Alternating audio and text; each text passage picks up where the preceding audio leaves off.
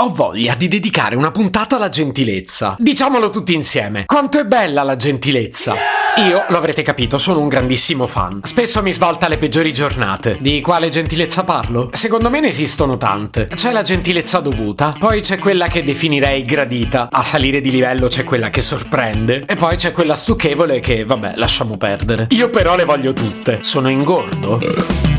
Se potevi cambiarmi il carattere, nascevo Ward. Si chiama Marcello Forcina. Dice quello che pensa, pensa poco a quello che dice.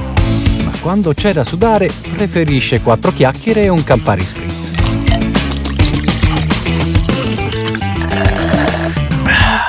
Sapete chi è la signora Herbert? Non lo sapete? Siccome sono gentile non vi dirò che siete ignoranti. Ne farò sfoggio di conoscenza dicendovi chi è. Sì, però ve lo devo dire. Altrimenti che senso ha averla citata? La signora Anna Herbert è una 67enne americana di origini californiane. Non è particolarmente famosa, ma a lei dobbiamo una delle frasi che io amo di più al mondo. Una frase pacifista che nel suo essere leggermente surreale sfiora i cieli del capolavoro.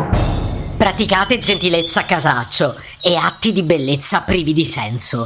Sublime, vero? E questa frase la Herbert la scrisse davvero a casaccio. La lasciò scritta su una tovaglietta di carta in una tavola calda. E questo mi fa pensare una cosa importante. La gentilezza va praticata e trasmessa come concetto, soprattutto quando non è ovvia. Un po' perché quando è ovvia, è ovvia. Come dicevo all'inizio, laddove è dovuta, è anche attesa e quindi non sorprende più di tanto. E poi anche perché nei contesti dove viene promossa e insegnata istituzionalmente, un po' uno se l'aspetta. E quindi bene che venga ribadita, ma dopo un po' forse non ci si fa più caso. Ma dove è totalmente in attesa? Sulla tovaglietta di un fast food, tanto quanto davanti a una persona maleducata? Beh, allora sì che ha un effetto dirompente. Bababoom!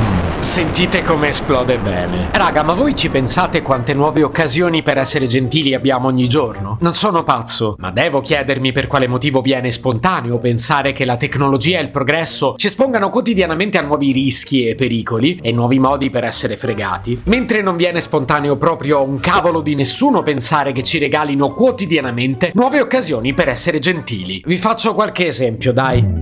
Oggi esiste un numero sterminato di canali di comunicazione, roba che una volta per parlare con qualcuno o lo andavi a trovare o gli scrivevi una lettera o al massimo, quando fu inventato, lo chiamavi al telefono. Invece oggi puoi raggiungerlo in un sacco di modi diversi, o puoi non raggiungerlo. Anche quella è una forma di gentilezza, raga. Dicevo, si dice basta il pensiero. In questo caso potrei storpiare la frase trasformandola in basta pensare. Quando qualcuno vi scrive una domanda su WhatsApp, per decidere con quale canale rispondergli, voi ragionate sulla vostra comodità o sulla sua? Tipo, se lui vi ha scritto e voi gli rispondete con un vocale perché siete più comodi, e allora in quel caso avete pensato alla vostra comodità. Magari non gli crea nessun problema, oppure gliene crea, ma nel mio ragionamento la differenza non la fa il canale che scegliete, la fa fare o meno un ragionamento prima. Ecco, questa è una forma inaspettata di gentilezza. Pensarci un attimo è una figata. Se mi scrivi su WhatsApp, ti rispondo via WhatsApp. Certo non è detto che io lo faccia subito, magari ho da fare, ma perché non rispettare il canale canale che hai scelto tu. Se mi hai scritto magari è perché potevi solo scrivermi. E quindi se ti chiamo, che ne so, potrei darti fastidio. E se voglio passare da un canale all'altro, beh, allora te lo chiedo. A me non costa nulla. E ti metto nelle condizioni di tarare canale e momento opportuno. Vi sembra esagerato? Sono piccole accortezze, raga, ma aiutano gli altri a vivere una vita migliore. Per non parlare del fatto che saranno molto più ben disposti ad ascoltarvi e rispondervi. Oh, poi, raga, un tentativo potete provare a farlo. Se vi ci ritrovate, bene. E altrimenti... E altrimenti vi consiglio di non darmi il vostro numero di telefono perché non garantisco che con voi sarò gentile.